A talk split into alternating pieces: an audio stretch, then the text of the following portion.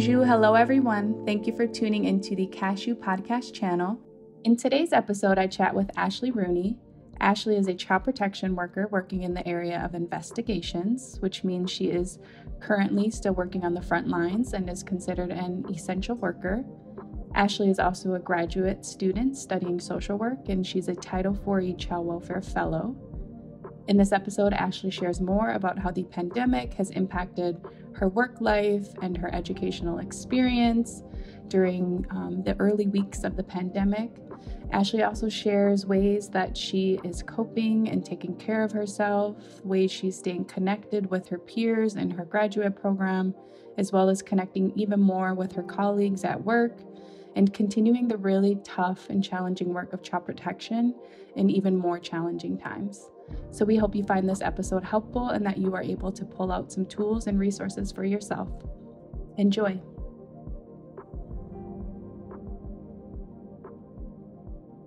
Well, thank you, Ashley, for joining me this morning to talk a little bit more about how COVID 19 is impacting your life and your work in direct practice. Could you introduce yourself and share a little bit more about your role and education? Absolutely. So, my name is Ashley, and I currently work in child protection as an investigator. I've worked in child protection for four years now, um, so it's not too much of a new career for me. I am currently getting my master's degree in social work at the University of Minnesota. Minnesota. I'm a 4E scholar. Um, so, what that means is that I'm taking a special path and concentrating on children and families and looking at the child welfare system. Thank you for introducing yourself. So, how are you adjusting to everything? I'm adjusting. There's a lot of changes in a very short amount of time. Um, so that brings its own set of challenges. But I think, you know, change can be good with the right support and experience that goes with it. So things are different, but it's okay. Are there any, you know, even small things or techniques you're finding yourself utilizing in just kind of day to day coping and navigating change right now? Yeah, I would say, you know, what I do is I try to do a lot of like mindfulness exercises, meditation, you know, just different things with the mind to kind of calm and just reposition yourself and center. I like to walk outside in nature. So even though we're on quarantine, I'm still able to get outside in nature, go for hikes in the woods and um, when the sun's out, make sure I am feeling that on my body. So, yeah, just really trying to get some exercise in and then also just doing some meditation. That's great. I'm glad you're able to get outside, get fresh air, take care of yourself. We're fortunate in Minnesota to have a stay at home order right now that allows us to be able to get outside and still walk our parks and our trails and do it all at a distance, of course, and, and keep each other healthy. Yes.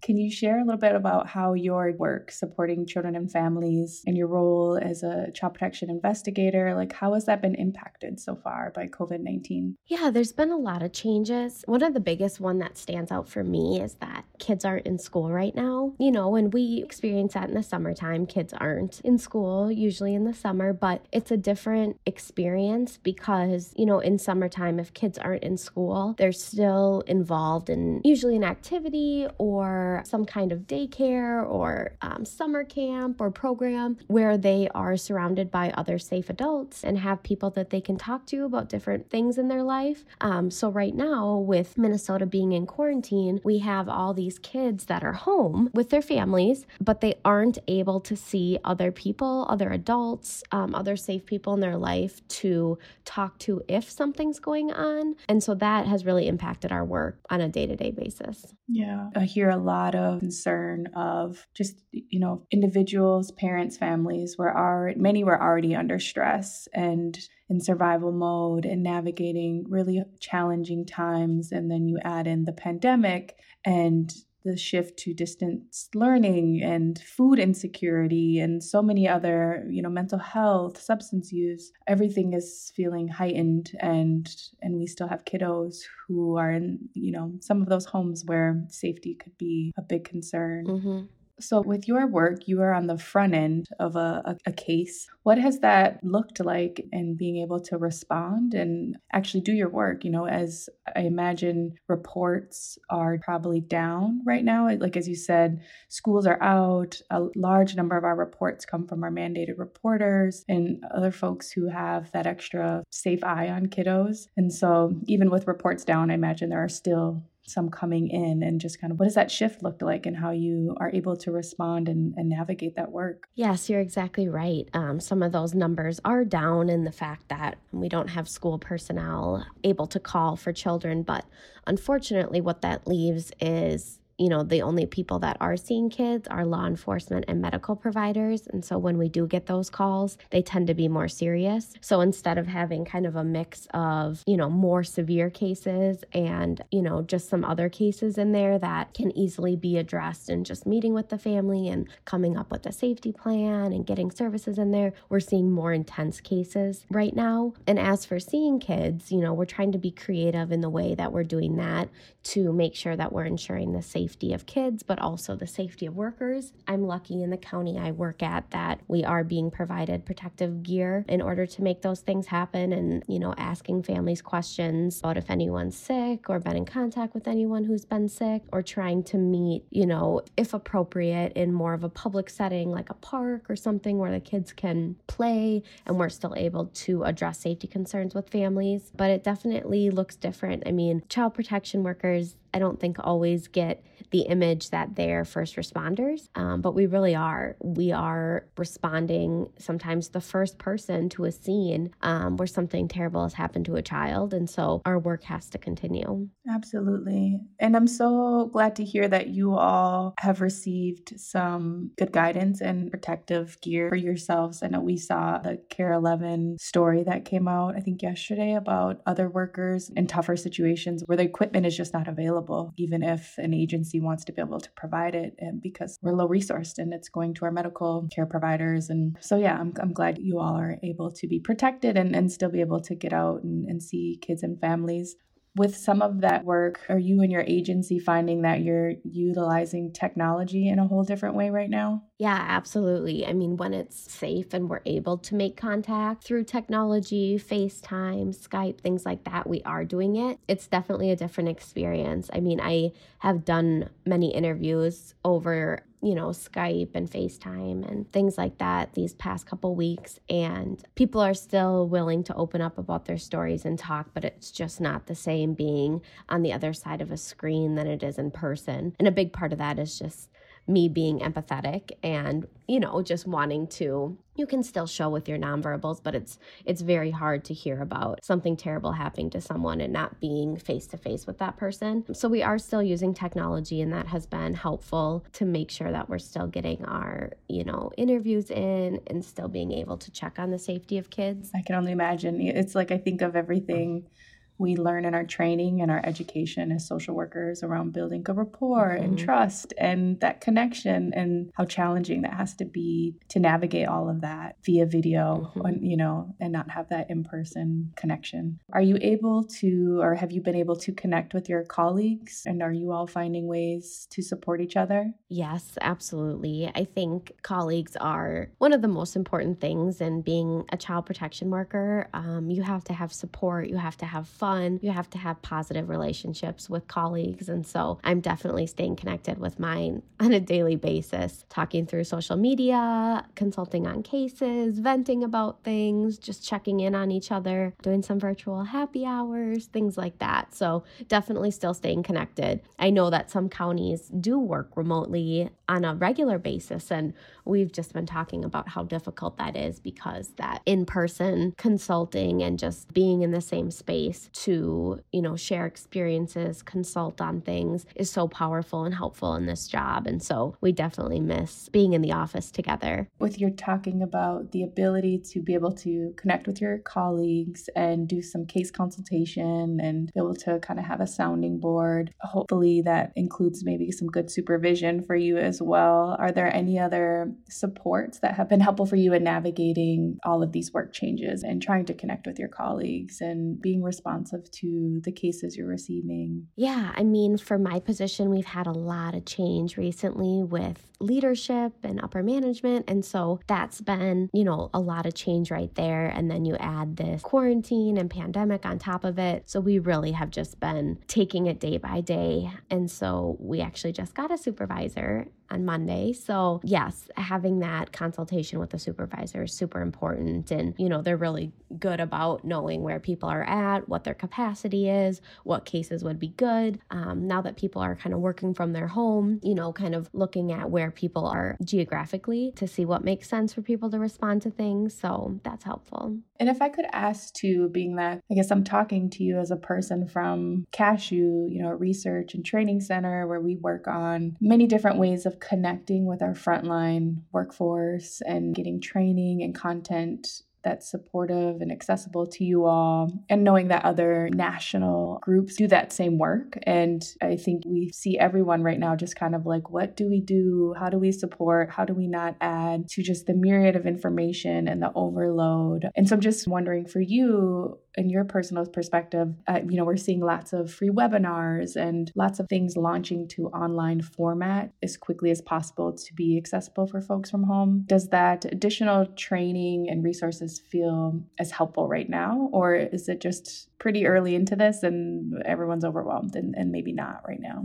You know, I think it is helpful to have online webinars and, you know, free CEUs and all that. But for me personally, being on the computer all day for work and then all day for class, we're doing, you know, our classes over the internet, over Zoom. It's too much screen time for me. It's too much sitting, it's too much staring at the screen. And so I'm not utilizing those things at this time. I think they are definitely helpful for some people who maybe aren't aren't working on the computer all day. But again, right now, with working on the computer as much as I am, it's just, it's too much to do to add additional things online. Do you have any concerns for child welfare? You know, thinking short term, long term, kind of how the system and this work is going to be impacted. Of course, the children and families at the center of this and what this is meaning for them. And just wondering if you have any thoughts to share about what worries you, what concerns you have. Yeah, you know, I think you definitely touched on it. I think the uncertainty of all this and how long it's going to last is really stressful on families. It's easier to deal with something when you know when you see a light at the end of the tunnel or you know, you know, um, an approximate time of when that's going to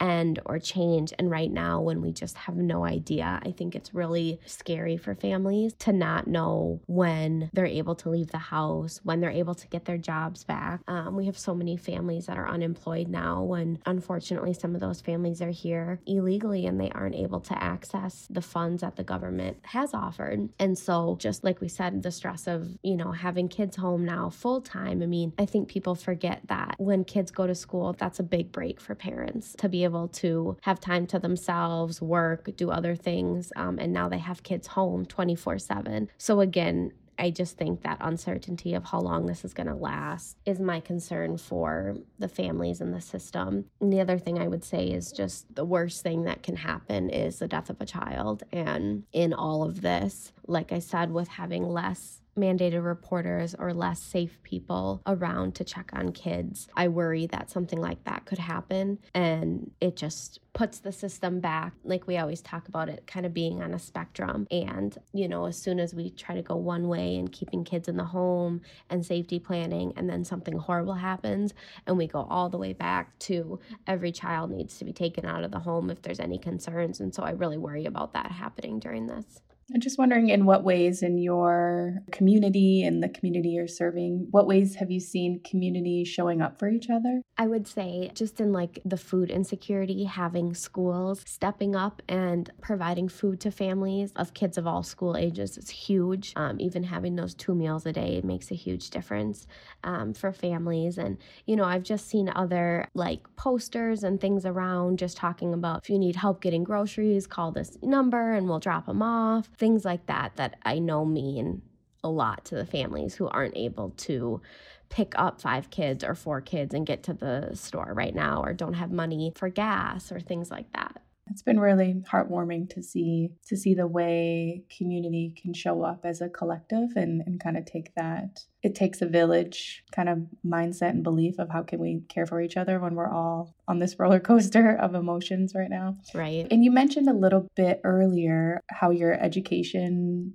your educational experience is being impacted. Can you share just a little bit more of what that's looked like for you as a Title IV fellow um, in the MSW program and just how rapidly that has changed for you in the last few weeks? Yeah, you know, it really was amazing how quickly the whole program was able to go online, shift all of their lessons and speakers and all that online. But, you know, it's really been pretty successful. I'm able to still see classmates over Zoom. We're able to still have discussions. Um, and even, I think something that I'm really happy that's still happening is having speakers because I think that's so important to hear from people that are actually in the field. Um, they give a different perspective than maybe what the textbook says or a professor who's been doing this a long time. And so I've really appreciated the fact that we have speakers that are still appearing through some of these online platforms and we're still able to ask questions and do all that that. So that has been really helpful. And I think that learning online is definitely a different perspective, but I think it can still be very helpful. And so it's just shifting your learning style to be able to work with online. I think the information's still there. And so it's just figuring out how you as an individual can take in that information, process it, and be able to use it. Have you found that you and your peers and, and friends in the program are you connecting more and in different ways, you know, after all these changes? Yeah, I would say that, you know, in the social work program, there's a lot of group work. And so um, professors have kind of gave the option of do you want to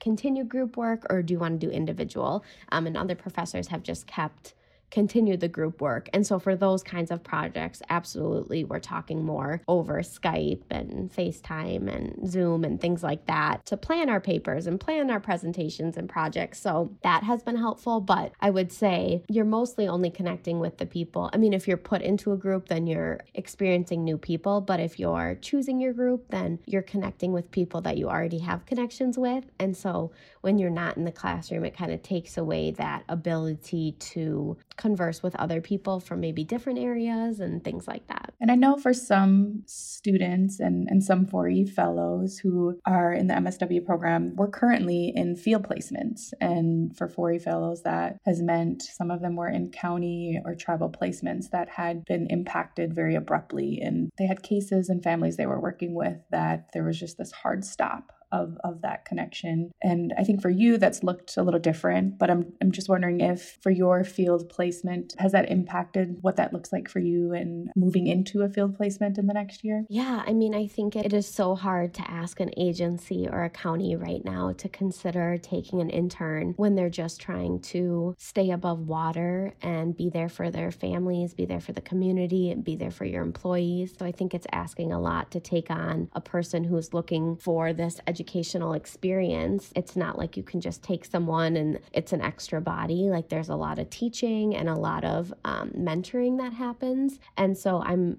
I'm worried for, you know, what field placement looks like in the fall. And I don't blame, you know, any agencies for saying we can't take anyone right now. We can't provide that experience that they need. So, yeah, it'll be interesting to see what happens in the next couple months. I know uh, folks are rallying and trying to do their best to pull as much together as they can for students and, and also, like you said, like understanding and having that grace for counties and tribes and just other agencies, even for our non 4E fellows, of just like how how can we support each other through this. Yeah, and I think it just goes to show that this is real life and hard things happen and you have to adjust to them and everything can't be planned.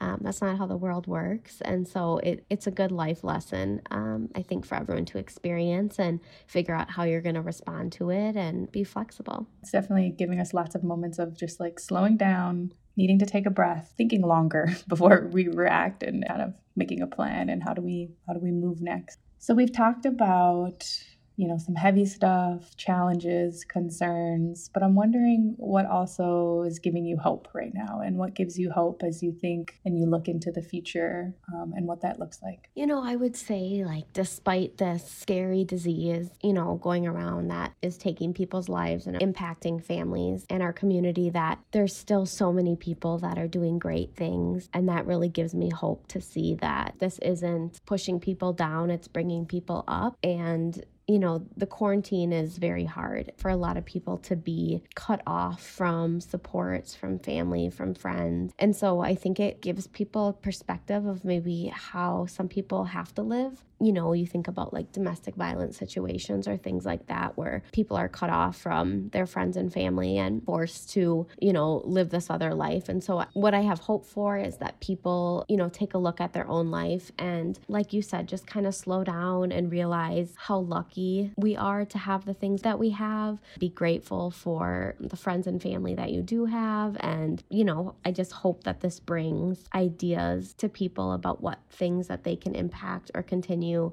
to change as this moves forward. So, Ashley, knowing that more online videos and webinars may feel overwhelming at this moment, and, and knowing so much how everyone's work has shifted to Zoom and Google Hangouts and just a lot more screen time, case noting, documentation, are there other ways, from your perspective, that researchers, trainers, folks kind of creating this content, are there other ways that we should be considering or thinking about or that feel helpful to getting information to you all during the pandemic? You know, I I do think that online is the quickest way to distribute information and get it to people. You know, one thing that comes to mind and I don't know how feasible this this is, but for me I like to have hard copies of things. Like I know Cashews had, you know, little laminated books or things like that. That that's helpful for me to have a hard copy of something to look at and to review. And you know, it depends on the topic and all of that, but even just going to the mailbox box is like a daily activity. And so to have something in the mail from Cashew, I think that could be exciting. And, you know, I love to read the bulletins um, and different editions that Cashew sends out but I like to read them in a hard copy instead of online. But again, then there's, you know, environmental impacts of doing that and things like that. But that's just an idea I would have to change things up from online and still be able to get information to people. Ashley, what are the concerns that you have in thinking about how this experience can maybe in some ways completely change the way the child welfare system operates or change the way frontline workers engage and protect and identify safety for children and, and support families? Do you have any additional thoughts on what that could look like? Well, you know, I think the main thing is that as a frontline worker, as an investigator, you have to have eyes and ears on the situation. It is very hard to assess for safety from afar. And so I worry about the ability to have that opportunity to be assessing a family when you're in their home. We've been given, you know, some suggestions of like, show me the house over FaceTime or things like that. But people are very smart and it's very easy to hide things in a situation like that where it could lead to a potentially dangerous situation with kids. And then I also, you know, think about like substance use. And as a frontline worker, we are the ones that are testing our clients. And so when you take that away and you're expecting clients to get to a place to be tested, I think puts a lot of strain on the family. And it also opens up a lot of opportunities for things to go wrong in not being able to get to the place. And then again, we're putting children at risk if we don't know what the home looks like. We don't know if there's drugs or drug paraphernalia laying out So my concern is just that we're not able to do our jobs the way that they're meant to be done to protect children. So, we're seeing a lot related to the pandemic and, and COVID 19 around health equity and disparities and disproportionality of communities of color, Black communities, Native communities being at higher risk, and of course, other vulnerable populations. And from what we know of on the child welfare side of disparities and disproportionality, and those same, you know, Black children and Black families, Native children, Native families being over represented in that system. Just wondering if you are already seeing those kind of two kind of collide in an impact or if you can see that happening, you know, whether it's more loss in those communities due to the pandemic and what that means for families in a community and then what that means for potential and increased involvement in the system. That makes sense. Yeah, I think that, you know, I haven't personally looked at too many numbers um, right now in, in my area um, regarding race and you know, um, who's impacted by COVID 19. But one thing that I think that could be positive coming from this in the social work world, we know that these minorities are being overrepresented and we fight to change policy and we fight for equity. Um, we're advocates. And I think that this just brings to light for all the other people who, you know, maybe haven't went looking for this information and now it's being presented. Look at the communities that have, you know, a high population of um, minority people, look what's happening to them. And it's shining a light on what we know has already existed, was already there. And so I think in a way, it could be good that these things are being brought to light, but it's just how policy responds to it, how the whole world, what they'll do with that information that they're learning. I think that we have to change the view of community and mandated reporters for how minority families are, what their culture is, how they respond to parenting, things like that, because that is why we have these numbers of higher minority populations being reported because, you know, people may not agree with the practices or people may not understand understand what that means. And so they're reporting it out of good faith, thinking that they are protecting a child or sending somebody in to look into it, but not maybe recognizing the damage that they are doing to these families. And earlier, we talked a little bit about ways we see community showing up for each other at this time. And just wondering if you have any thoughts or ideas on ways that the public, the community can show up and support, you know, frontline child welfare workers at this time and even those children and families that are, are maybe at risk of involvement with that system right now. Yeah, you know, I think what the community could do to help, you know, frontline workers is be a neighbor, be able to help your neighbors, reach out to your neighbors, see if they need something. Um, sometimes it's it's something so little as um, needing a can of something for food, needing a box of mac and cheese, something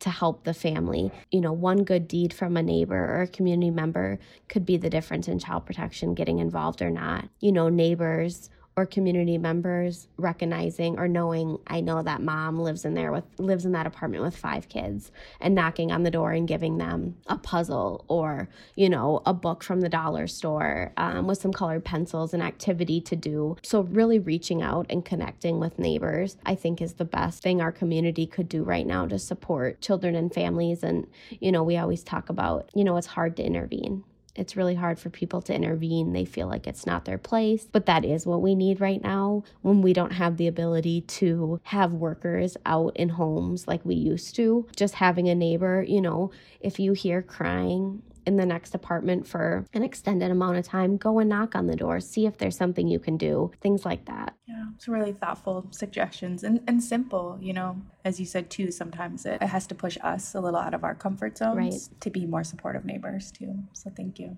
Yeah. Well, thank you so much, Ashley, for joining me and, and, taking some of your time to talk with me a little bit about how this pandemic is impacting your work and your life in so many ways. I know you're so busy, and we are very appreciative of you kind of sharing a little bit of your perspective. And, and we're hopeful that other folks that are able to listen to this episode, you know, kind of find some tips and tools and some hope in, in navigating the, you know, coming weeks and the knowns and unknowns of what those coming weeks are going to look like. So thank you again for joining me. Yes, thank you so much, Karina, for having me. This podcast was brought to you by the Center for Advanced Studies in Child Welfare. This podcast was produced by Karina Berry. Our series editors were Denise Cooper and Cliff Dahlberg. Music was composed by Big Cats. And this podcast was supported in part by a grant from the Minnesota Department of Human Services Children and Family Services Division. For more information, please visit the CASHU website at cascw.umn.edu. Thank you for listening and stay well, everyone.